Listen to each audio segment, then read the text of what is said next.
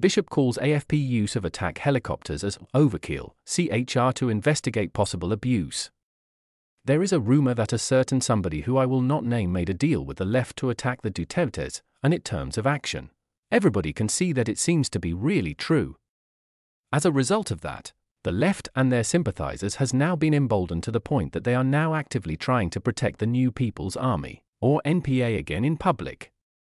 A bishop of the Catholic Church in San Carlos City in Negros Occidental, Bishop Gerardo Alminaza criticized the armed forces of the Philippines or AFP for recently using airstrikes against a small band of rebels in Negros Occidental, calling it a disproportionate act, or in other words, an overkill the bishop said that it was the first time that such an airstrike was made in the Negros island and it caused panic, fear, anxiety, and damage to livelihoods in the nearby towns.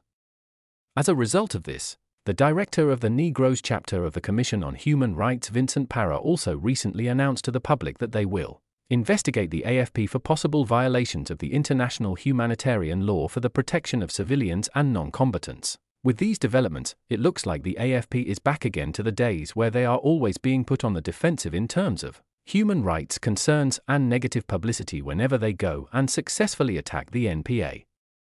So it looks like the 2 trillion Philippine pesos that the Bongbong Marcos administration intends to buy for the AFP. Modernization will only be comfortably used without criticism from the left and their sympathizers against China.